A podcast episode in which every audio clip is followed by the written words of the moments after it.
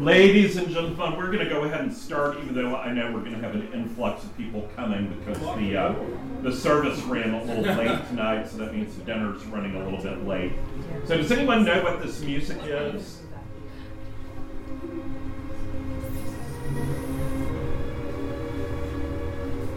Can you hear it?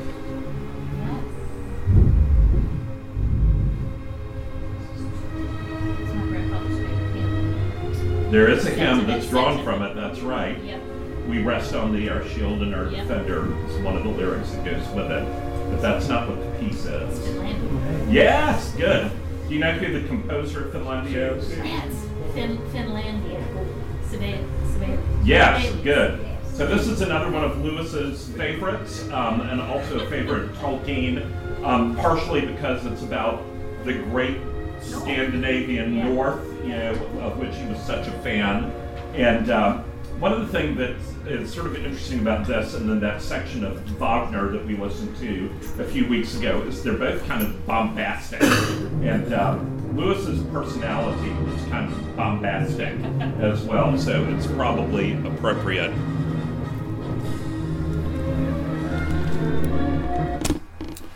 Okay, so, oh, I guess I have to actually turn it off. I can't just unplug it.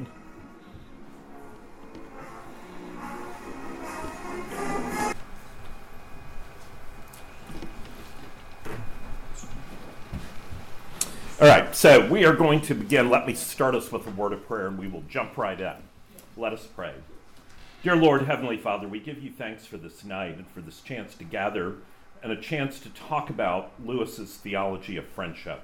Lord, we pray that as we engage this topic, that you would open our ears, that you would open our eyes, that you would open the eyes of our hearts as well, that we might consider how what Lewis has to say, which is drawn from your scriptures, should impact the way that we live this day.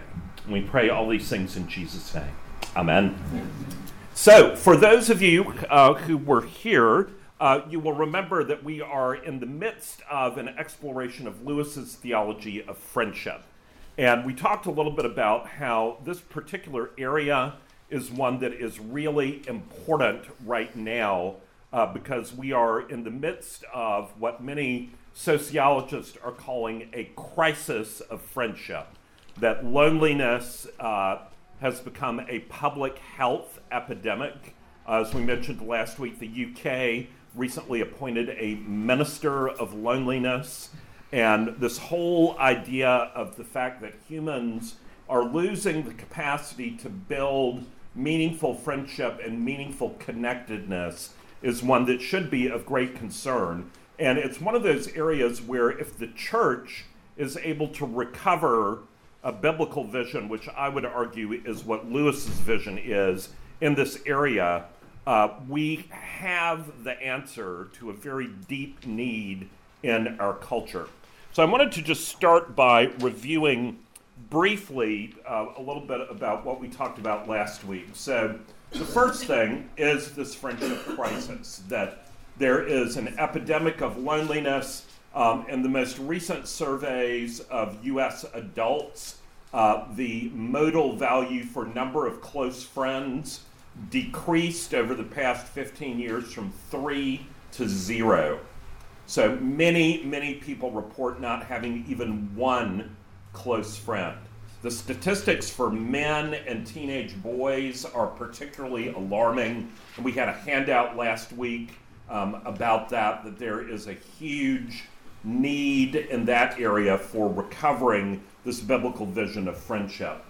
And when we look at Lewis, one of the things that's interesting about him is he is one of the very few people who has developed a coherent Christian philosophy of friendship, philosophy and theology of friendship.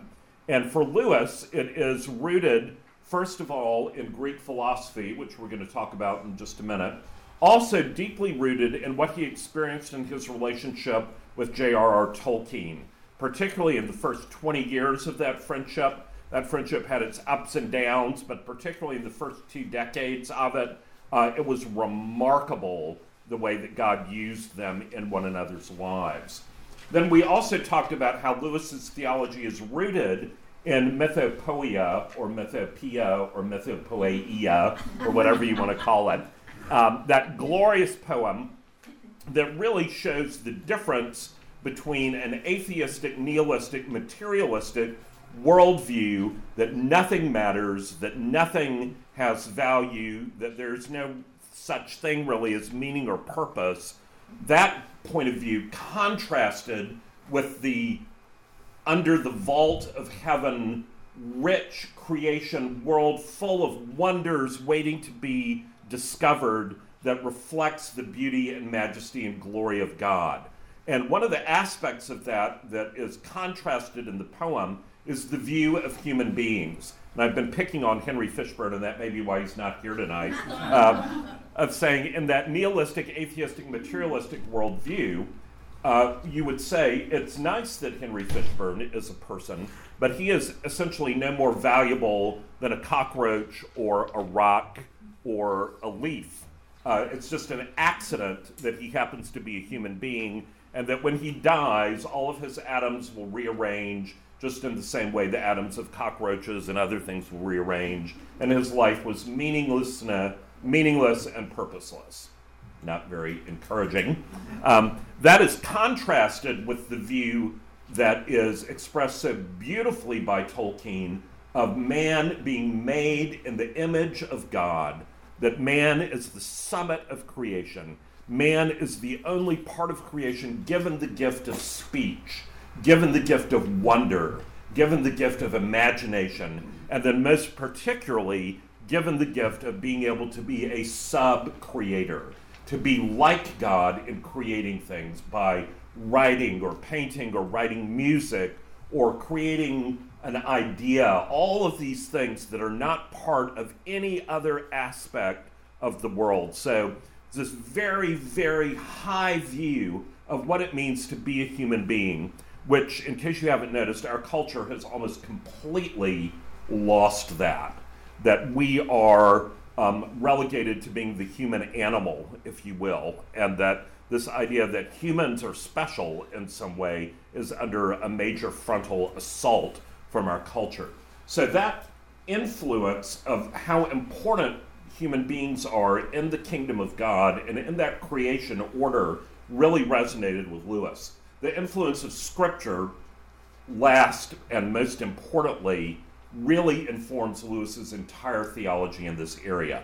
And we talked a little bit about his book, The Four Loves, and we talked about these four types, four words for love that come from the Greek storge, which is the sort of familial affection, uh, philia, friendship love, eros, sexual love, and agape, godly love, unconditional love. And what's particularly significant about this typology is that Lewis says that friendship is one of the key loves that is part of being human. He also says it's not necessary, it doesn't have survival value if you're looking from an evolutionary point of view. But he says it's one of the things, although it's not necessary for survival, it's one of the things that gives meaning to survival. So that whole aspect, really important. Lewis is really trying to rehabilitate the idea of friendship and trying to bring it back as something that is important. And one of the things that's interesting, if you look in the Christian world, particularly in the 20th century, in the latter half of the 20th century, there's been a huge emphasis on marriage and family. And there's nothing wrong, obviously, with marriage and family. Marriage and family are God instituted things. But there's more in Scripture about friendship and fellowship, exponentially about those, than there is about marriage and family. And yet we have let that whole area of our theology lie fallow. And that is part of the reason that people who are single often feel very lost in the church. Um, it's an area where, if we recover a biblical vision, uh, there is a lot that will uh, help us meet the needs of people that are in our culture. So, we're going to dig a little bit deeper. I just have to give a little disclaimer here. I'm really going to try to contain myself um, about this, but um, this Aristotle section is so wonderful. And one of the things about Greek philosophy, it used to be that when people were considered to be educated, you read the Greek philosophers, you read Aristotle, you read Plato. Um, just for fun, how many of y'all studied Aristotle or Plato in depth in your schooling? That's what I thought. Yeah. And y'all are not alone. Um, the best educated people in our country know nothing of this. And this is why I refer you back to Lewis's introductory essay from our first class on reading old books. But part of the reason that this is so important is that it's deeply connected with our Christian tradition. Because if you go back to the church fathers um, in the third and fourth century, um, particularly looking at Athanasius and Augustine, two of the great leaders and theologians of the Christian faith, and then coming forward um, a number of centuries to the scholastics movement, all of these great scholars thought that Plato and Aristotle and some of these other philosophers, in their pagan state, because they were seeking after truth with a capital T, were able to discern things that were consonant with the kingdom of God being inspired by the pre incarnate Christ. Mm-hmm. Now, this is a this is where I have to contain myself because it's really cool. But we're just not going to go there. This is not a philosophy class. Um, but I commend to you to study up on that because it is absolutely fascinating. So, Aristotle, um, Nicomachean Ethics, one of the great works of antiquity. Uh, I don't know how many of you had a chance to try to make your way through that handout. It's actually really not that hard to read, it's just long. Uh, but he makes some really wonderful observations in there that we would do well to note and that were deeply influential for Lewis. The first one is this typology of three sorts of friendship. And basically, what he says, I'm oversimplifying a little bit, he says there are friendships of utility, people that are useful to us for one reason or another. And there are also friendships of pleasure, ones where we feel entertained by the friendship. Um, perhaps it's with someone witty, or uh, there, there's some sort of something that we enjoy about that person. But that those two are perishable, shall we say. And the third type of friendship, which is the one really that we have been made for and that we should aspire to, is this friendship of goodness.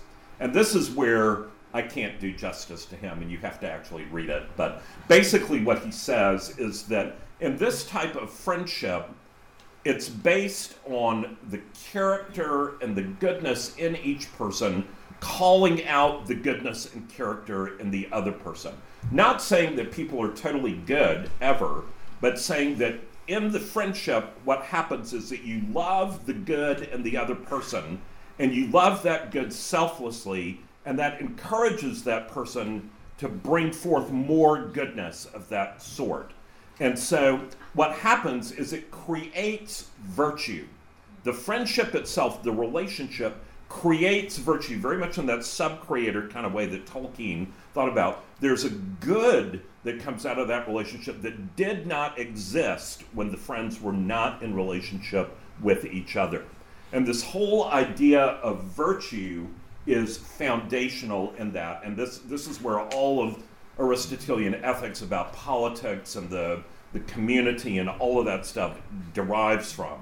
But it is exactly, it's almost as if Aristotle had read Romans 12 uh, when he is saying this because it is completely this consonant with that. It's the idea of honoring others above yourself, um, rejoicing with those who rejoice, weeping with those who weep, um, all of those things, owing nothing but to love one another. So, all of that is really um, deeply rooted in Lewis. And remember, Lewis is reading all of this at the age of 13 in the original Greek. And because he was a genius, it stuck with him. And so that became this Aristotelian notion of friendship became kind of the framework for his understanding of friendship, but he did not experience it uh, very much when he was growing up. But when he met Tolkien, all of that changed. And Tolkien's relationship with Lewis, particularly in those first two decades, is almost a case study of what this third type of friendship looks like.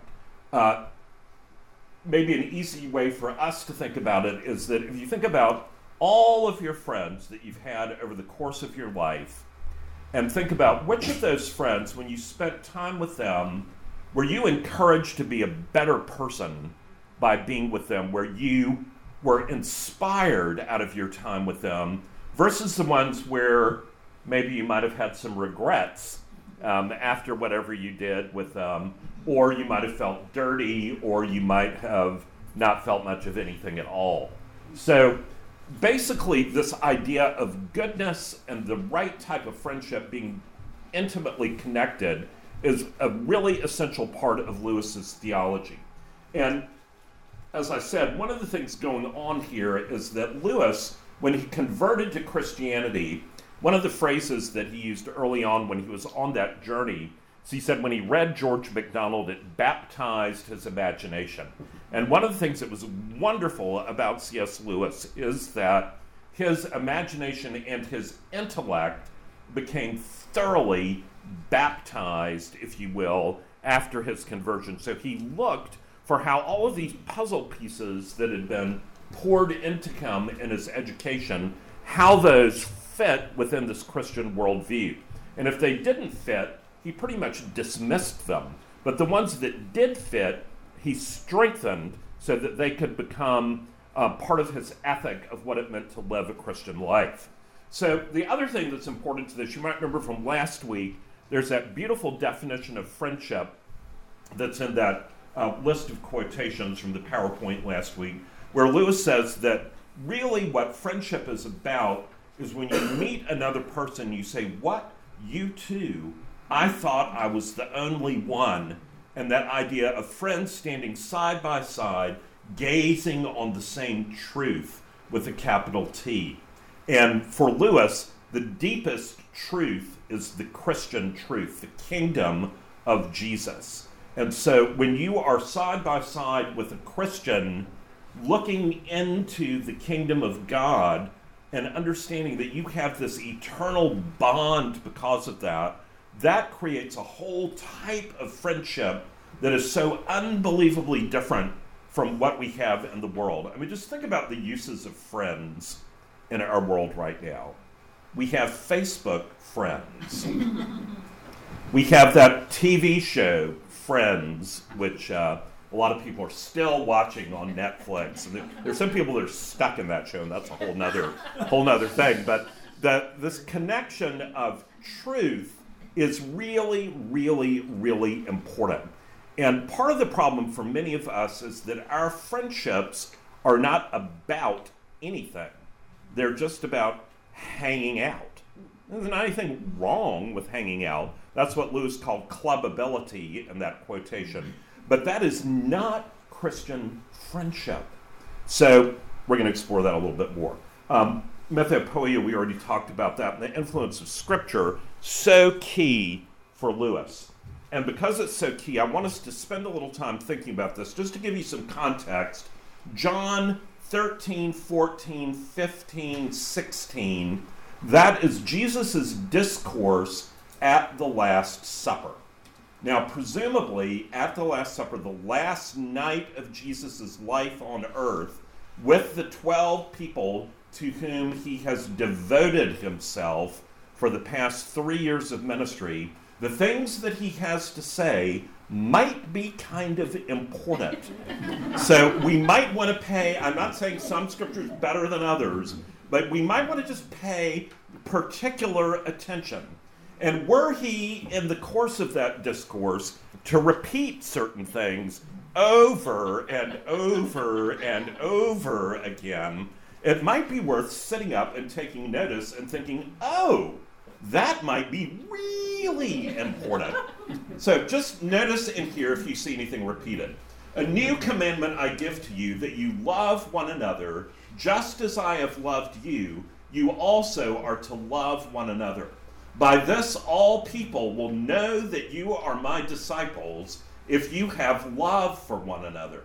This is my commandment that you love one another as I have loved you. Greater love has no one than this that a man lay down his life for his friends. You are my friends if you do what I command you. No longer do I call you servants, for the servant does not know what his master is doing, but I have called you friends. For all that I have heard from my Father, I have made known to you. You did not choose me, but I chose you and appointed you that you should go and bear fruit, and that your fruit should abide, so that whatever you ask the Father in my name, he may give it to you. These things I command you, so that you will love one another. Do you notice anything repeated in there? Love and friends. Yes, love, friends, and commandment. There are several things that are so interesting about this. And we've all heard this a million times, and it's gone. but I want you to just indulge me for a minute. One of the things about this that is so significant is that there are very few places where Jesus commands something. Very, very few. To the point that the Maundy Thursday um, feast that we have during Holy Week takes its name from the mandatum Latin Vulgate translation from this passage, that because it meant command, that was such a big deal that that day ends up being named after it. And it's named after this command to love one another. Now, think about who's in this room. Part of the problem, not this room, in the, in the room where Jesus was speaking, you can think about who's in this one too if you want. But one of the things that I also would tell you is that most of us imagine that scene totally wrong because we are the victim of lots of stained glass windows and Renaissance artwork. And in stained glass windows and Renaissance artwork, Jesus' disciples all look like they're right next to the geriatric ward. They're wizened, they've got gray hair, some of them have got canes. And I'm sorry to tell you if that was an important article of your faith, but that is totally wrong. Jesus' disciples, according to the best scholarship, were all between the ages of 15 and 30. So they are very young men. Um, Peter is the only one that some scholars think might have been Jesus' age or a little bit older, but all of the rest of them were much younger. The normal age that somebody went to be the disciple of a rabbi was at age 13. We don't think any of Jesus' disciples were that young, but probably the median age for most of them is around 19 or 20. So when you are thinking about this Last Supper and this discourse, think about the fact that you've got a bunch of 20 something guys sitting around with their mentor who is in his early 30s, and this is what is being shared with them. It's not a bunch of grumpy old men. So, uh, there are several things that are so important. The first thing is that commandment word. It's a commandment. Now, part of the reason that's important is you cannot command somebody to have a feeling. I could stand up here and say, I command you to feel sad. But that's not going to really work. Uh, you can't command a feeling, but what you can command is an action or a course of action or a way of seeing something. So Jesus is saying that his followers are to love one another, and then the way that they are to love one another is the way that he loved them. Now, if you look in the Gospels, you will see that Jesus essentially poured his life into these men for three years, utterly selflessly. That's a very high standard. And then as he moves on, um, he says, Greater love has no man than this, that he lay down his life for his friends. And we're commanded to do that. That's a command just like the other commands of Scripture. But we look at that and go, oh, he didn't mean that. It's a metaphor. You know, all of these kinds of things where we, we give ourselves permission to not really go there. And the other thing that is so interesting about this is that love, this love among Christian friends in this deep fellowship, look at what he says. This is incredible. Jesus says this. By this, all people will know that you are my disciples.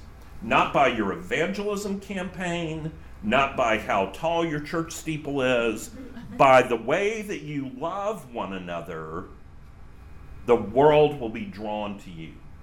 And, all right, I'm not going to go there. Um, one, of, one of the things about this, I just will say this much. One of the things about this is when this happens, when people actually love like that, even our secular culture will sit up and take notice.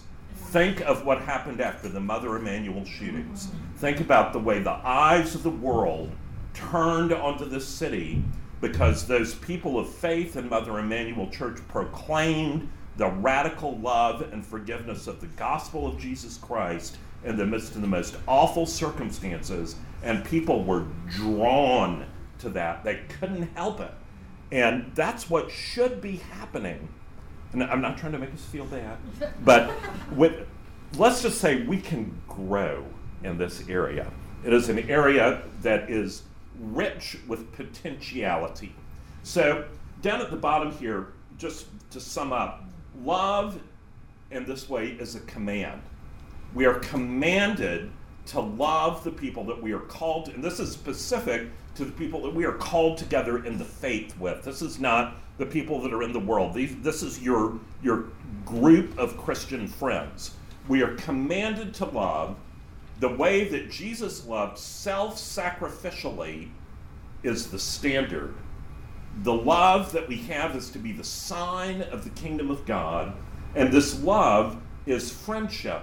It's really interesting. Jesus doesn't use the word friend hardly ever in the New Testament, but here we have that, and we have some explanation about it. And that really curious part about um, I call you friends because all that I have heard from my Father, I have made known to you.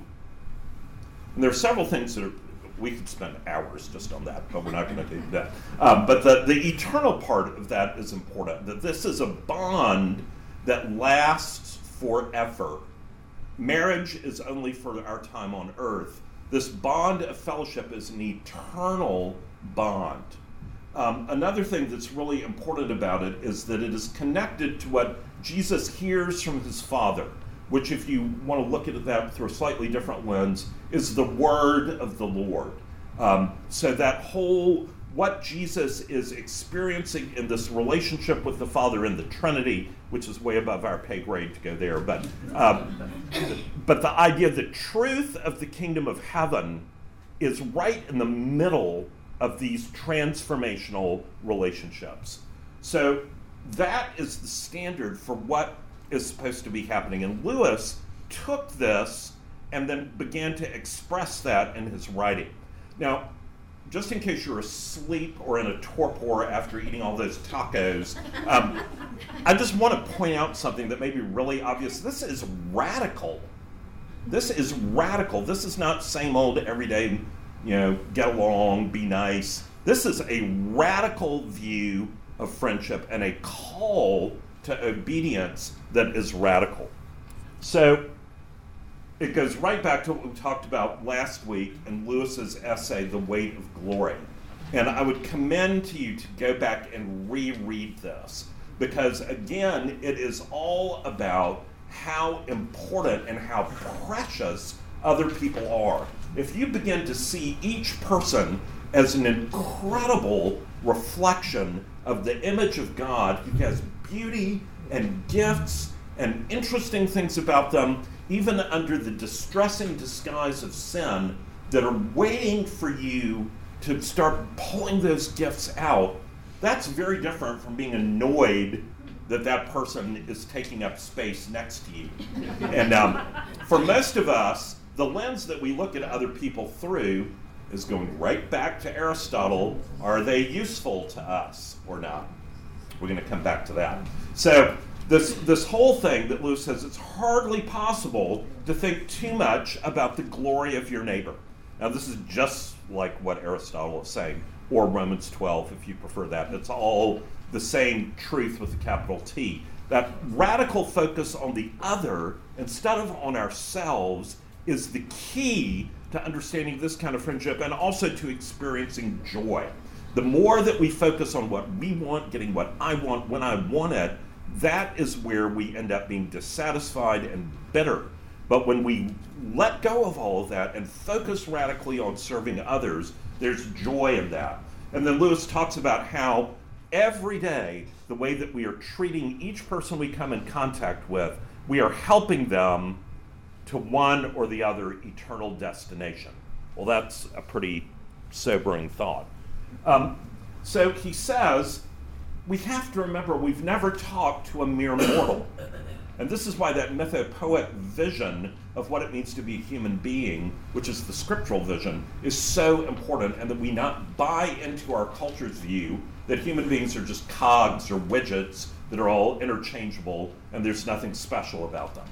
And he says, next to the Blessed Sacrament itself, and remember, Lewis is on the spectrum of Anglicanism, where we have low church over here, high church over here, the Anglo Catholic high church view. Lewis is like over here. So for him to say, next to the Blessed Sacrament itself, your neighbor is the holiest object presented to your senses, is really strong. Most of us don't treat our neighbor in the same way that we treat receiving the communion elements. So, something to think about. All right, so I want to switch gears a little bit and go into this inner ring essay. And I hope that you had a chance to read that. Um, this is a really terrific essay, and I think it's pretty uh, accessible uh, in terms of uh, being able to get through it. And basically, Lewis was invited to come speak to a group of undergraduates. And the parts of the essay are really quite entertaining. Um, we're not going to focus on those parts tonight, but uh, he is playing off of, if you wanted to, if this were a musical composition, you would say this is a fantasia on a theme of Aristotle. So it is a fantasia, uh, a supposal all around this idea of utilitarian friendship, about using people as a means to an end. And most of us would say, I would never do that. Uh, but the fact of the matter is, we all do that. We all do it all the time, and it's most nakedly visible in high school. Um, if you haven't watched the movie Mean Girls yet, um, I would commend Mean Girls to you as a homework assignment uh, because it is a great example of this whole inner ring principle. And Lewis starts off with a great quotation from Tolstoy, and I, I just can't help myself, but I'm going to just a quick commercial. If you have not read Tolstoy and Dostoevsky, and you think they're too daunting because the books are too long and you can't keep straight all the characters with all those eight syllable names, um, I really want to encourage you to try to take the time to do that. Dostoevsky and Tolstoy are arguably the two great Christian novelists of that century. Some of Tolstoy's theology gets a little wacky, but by and large, it's really good and it's profound and extremely insightful. Uh, and a lot of them, the storylines are really great and very relatable. Uh, but he quotes this little part um, from War and Peace, and he's talking about Prince Andrei, and he's talking about Boris. And basically, what happens is he realizes that even though there's a book that outlines the hierarchy of the Russian system, that in fact, there's also another system, which is actually the system that is more important to know about, which is how you use the right people and by being connected to the right people, get what you want. Uh, this exists in all cultures. Um, there's a, well, I'm not going to go there. There's a whole great thing in the French culture about this. It's called System D. That um, if you want to have a good conversation sometime, we'll talk about that. But the, the whole point here is that this inner ring is like this, this thing that's glowing in the distance that you want because if you get in that inner ring, then you will be one of the important people and you will be able to make all those little people on the outside of the ring jealous of how much cooler you are than they are. Um, that's not exactly the way Lewis phrases it, but, um, but that's the basic idea. And he talks about the lure of the caucus, the desire to be popular and not to be an outsider. Now, I think all of us, if we're honest, if I said, raise your hand if you want to be an outsider, um, no one would raise his or her hand. We don't want to be outsiders, but we tend to think that the only choice is to either be an outsider or to be working like a little beaver all the time, trying to get to that inner ring. But the problem with the inner ring is you never get there because as soon as you get in the inner ring, you realize there's another inner ring. And then you get in that inner ring, and then you realize there's another inner ring. And what happens is you are in this constant living for tomorrow, living for someday I'll get there and then I'll have a life. Um, and you use up your whole life trying to get to this place that doesn't even exist. So Lewis uh, talks all about this in here, and he does uh, a really terrific job of it. And he has this great section in here about whether or not you are a scoundrel, uh, which I just love that word. Um, and you know, it takes a lot of guts to be in front of an audience that you've never spoken to and say, you know, to what degree are you already scoundrels out there? So, and that's where this quotation comes from. I have no right to make assumptions about the degree, the degree to which any of you may already be compromised. I must not assume that you have ever first neglected and finally shaken off friends whom you really loved and who might have lasted you a lifetime in order to court the friendship of those who appeared to you more important, more esoteric. And this is what he means by being a scoundrel. And he says, I must not ask whether you have derived actual pleasure from the loneliness and humiliation of the outsiders after you, you yourself were in, whether you have talked to fellow members of the ring in the presence of outsiders simply in order that the outsiders might envy, whether the means whereby in your days of probation you propitiated the inner ring were always wholly admirable. I will only ask one question, and it is, of course, a rhetorical question which expects no answer.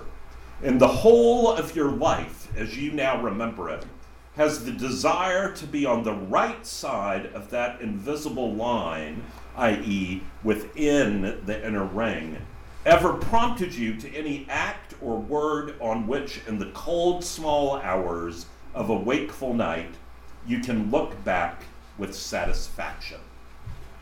And basically, what he's saying is that the desire to be in the inner ring is one of the most pernicious and dangerous things that can happen because it turns you into that little beaver constantly working for what you want. And other people are there as obstacles to be gotten past or to be dominated or to be looked down upon rather than to be loved, valued, encouraged, and their gifts drawn out of them. So he makes a really big deal about this. Um, he says, The prophecy I make is this to nine out of ten of you, the choice which could lead to scoundrelism that's not really a word, but I like it um, lead to scoundrelism will come when it does come in no very dramatic colors. Obviously, bad men, obviously threatening or bribing, will almost certainly not appear. Over a drink or a cup of coffee, disguised as triviality and sandwiched between two jokes, from the lips of a man or a woman whom you have recently been getting to know rather better, and whom you hope to know better still, just at that moment when you are most anxious not to appear crude or naive or a prig, the hint will come. It will be the hint of something which the public, the ignorant, romantic public, would never understand. Something which even the outsiders in your own profession are apt to make a fuss about. But something, says your new friend, which we, and at the word we, you try not to blush for mere pleasure, something we always do. And what he's talking about here is that s- slippery slope. And you will be drawn in, if you are drawn in, not by desire for gain or ease, but simply because at that moment when the cup was so near your lips, you cannot bear to be thrust back again into the cold outer world. It would be so terrible to see the other man's face, that genial, confidential, delightfully sophisticated face, turn suddenly cold and contemptuous, to know that you had been tried for the inner ring and rejected. And then, if you are drawn in, next week it will be something a little further from the rules. And next year, something further still, but all in the jolliest, friendliest spirit. It may end in a crash, a scandal, and penal servitude. It may end in millions, of peerage, and giving the prizes at your old school. But you will be a scoundrel. That is my first reason, reason to avoid this. Of all the passions, the passion for the inner ring is most skillful in making a man who is not yet a very bad man do very bad things. My second reason is this the torture allotted to the Danaids in the classical underworld, that of attempting to fill sieves with water, is the symbol not of one vice, but of all vices. It is the very mark of a perverse desire that it seeks what is not to be had. Let's say that again. It is the very mark of a perverse desire that it seeks what is not to be had. The desire to be inside the invisible line illustrates this rule. As long as you are governed by that desire, you will never get what you want. You're trying to peel an onion. If you succeed, there will be nothing left. Until you conquer the fear of being an outsider, an outsider you will remain. Once the first novelty is worn off, the members of this circle will be no more interesting than your old friends. Why should they be? You were not looking for virtue or kindness or loyalty or humor or learning or wit or any of those things that can really be enjoyed. You merely wanted to be in. And that is a pleasure that cannot last. As soon as your new associates have been staled to you by custom, you will be looking for another ring. The rainbow's end will still be ahead of you. The old ring will now be only the drab background for your endeavor to enter the new one. So, the quest of the inner ring will break your hearts unless you break it. But if you break it, a surprising result will follow. If in your spare time you consort simply with the people you like, you will again find that you have come unawares to a real inside that you are indeed snug and safe at the center of something, which seen from without would look exactly like an inner ring. But the difference is the secrecy is accidental and its exclusiveness a byproduct, and no one was led thither by the lure of the esoteric. For it is only four or five people who like one another meeting to do things they like. This is friendship. Aristotle placed it among the virtues. It causes perhaps half of all the happiness in the world, and no inner ring can ever have it.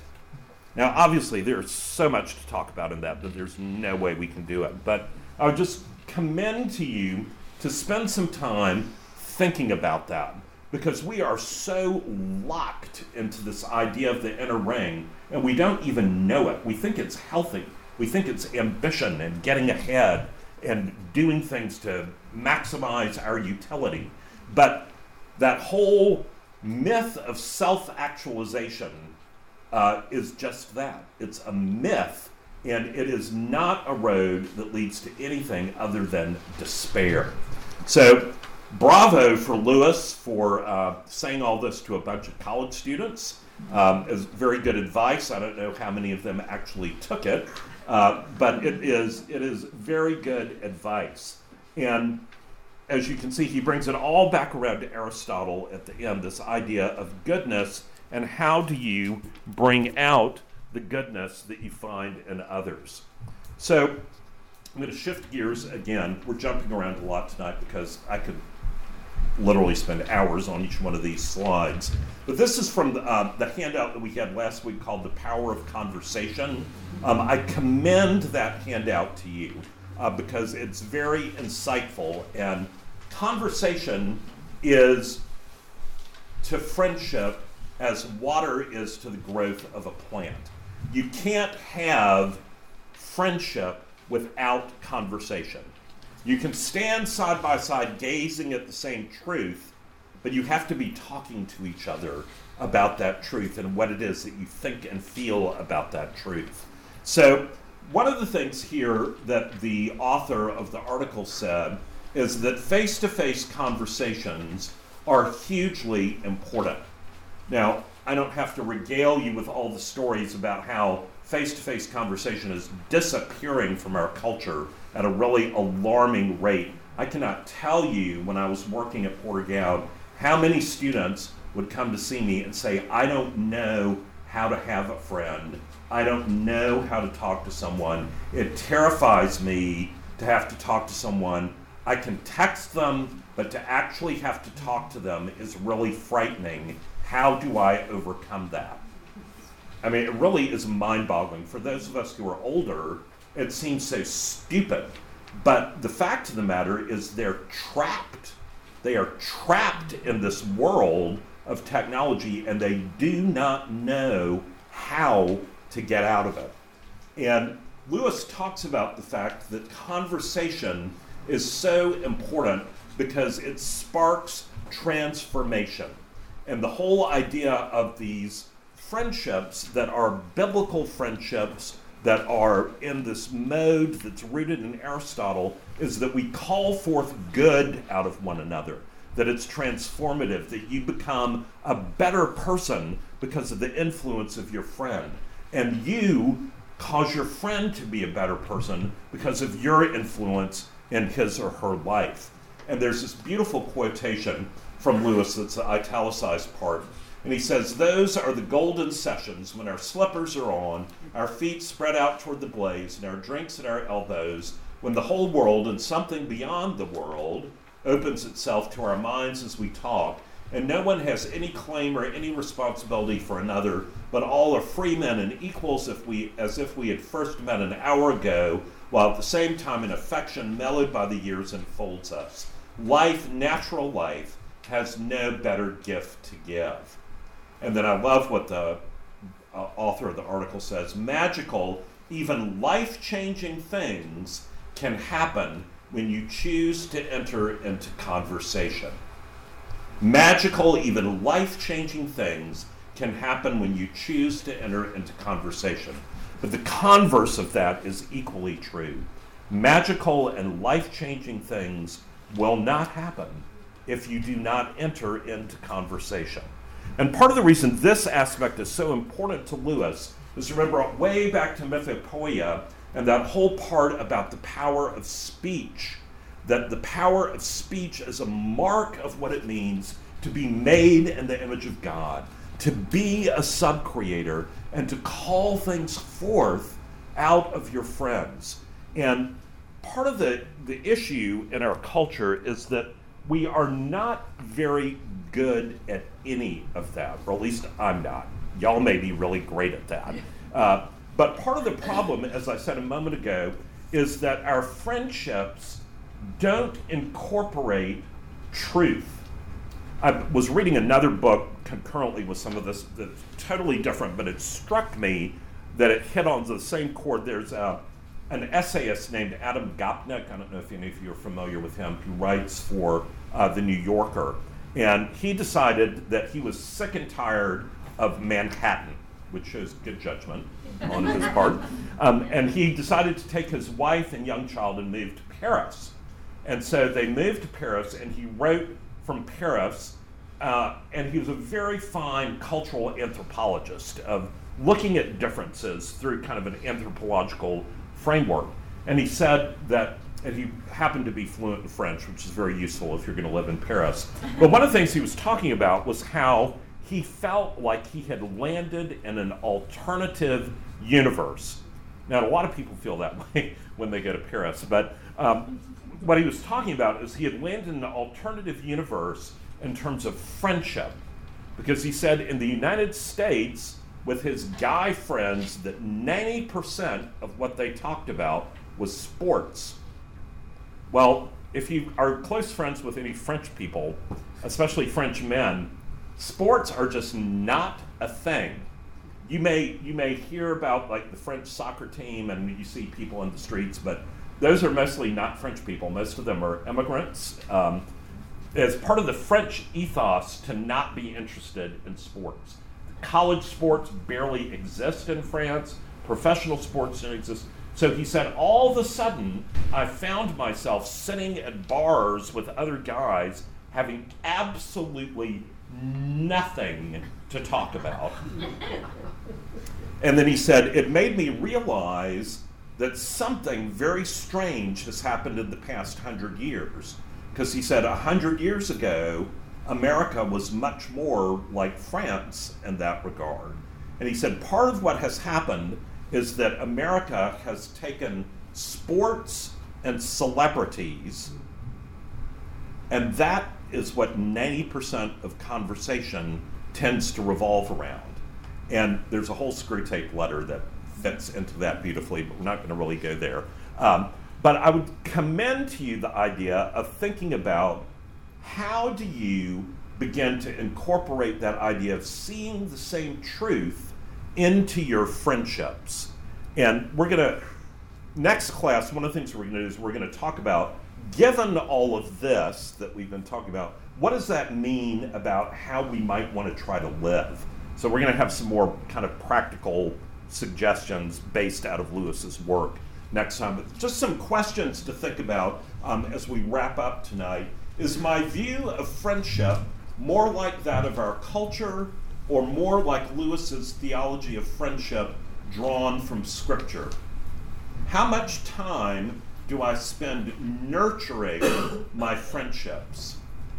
What is the nature of real friendship?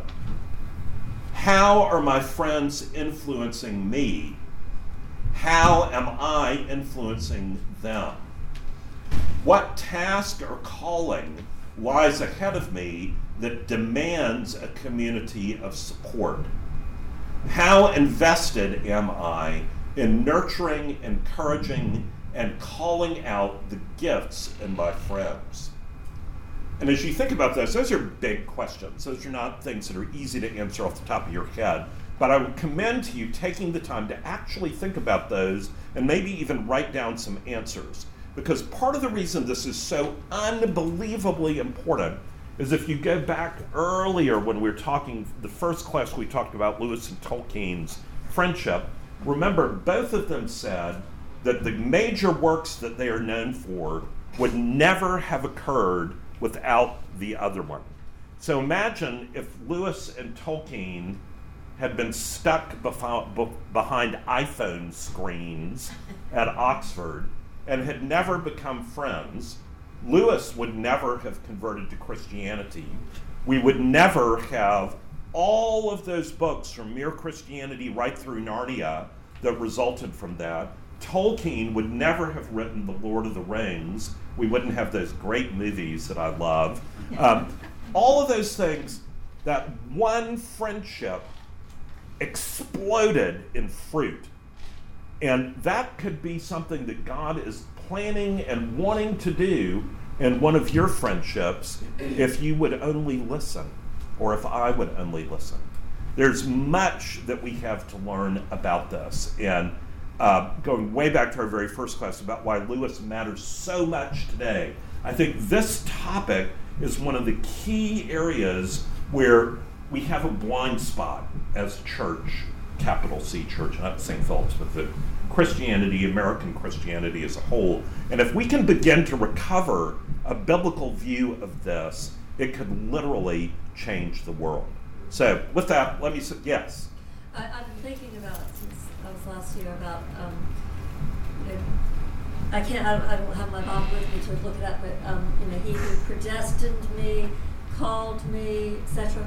Um, that um, that we might be the firstborn among many Mhm, brethren, mhm. and how Tolkien was the firstborn, and then C.S. Lewis, and then among so many brethren just from those two people. Right. Yeah. Yeah. It's an amazing thing. And you see that was that's Jesus's model. You know, you see Jesus calling people to him, deeply investing in 3, majorly investing in 12, somewhat investing in a group of 70, and through that all of us, every Christian who has ever lived came to faith. So, it's a lot to think about, lots of challenges. So, uh, let me close this in a word of prayer. Lord Jesus, we confess to you that this idea of living out friendship in the way that your word describes is a challenge. Lord, we confess that we have fallen short of the command that you have given us. But Lord, I pray that you would not cause that to have us feel guilty or discouraged, but that instead we would be so motivated by the wonder and beauty of what your vision for friendship is that we would be energized to try to live into that through the help and guidance of your Holy Spirit. Lord, I thank you for each person here this evening. I pray that you would help each of us to hear which part of this is important in our lives right now. That you would speak to us through your word and Holy Spirit, that we might be drawn to you and conform to your image, that you might be lifted up and glorified. And we pray all of this in Jesus' name. Amen.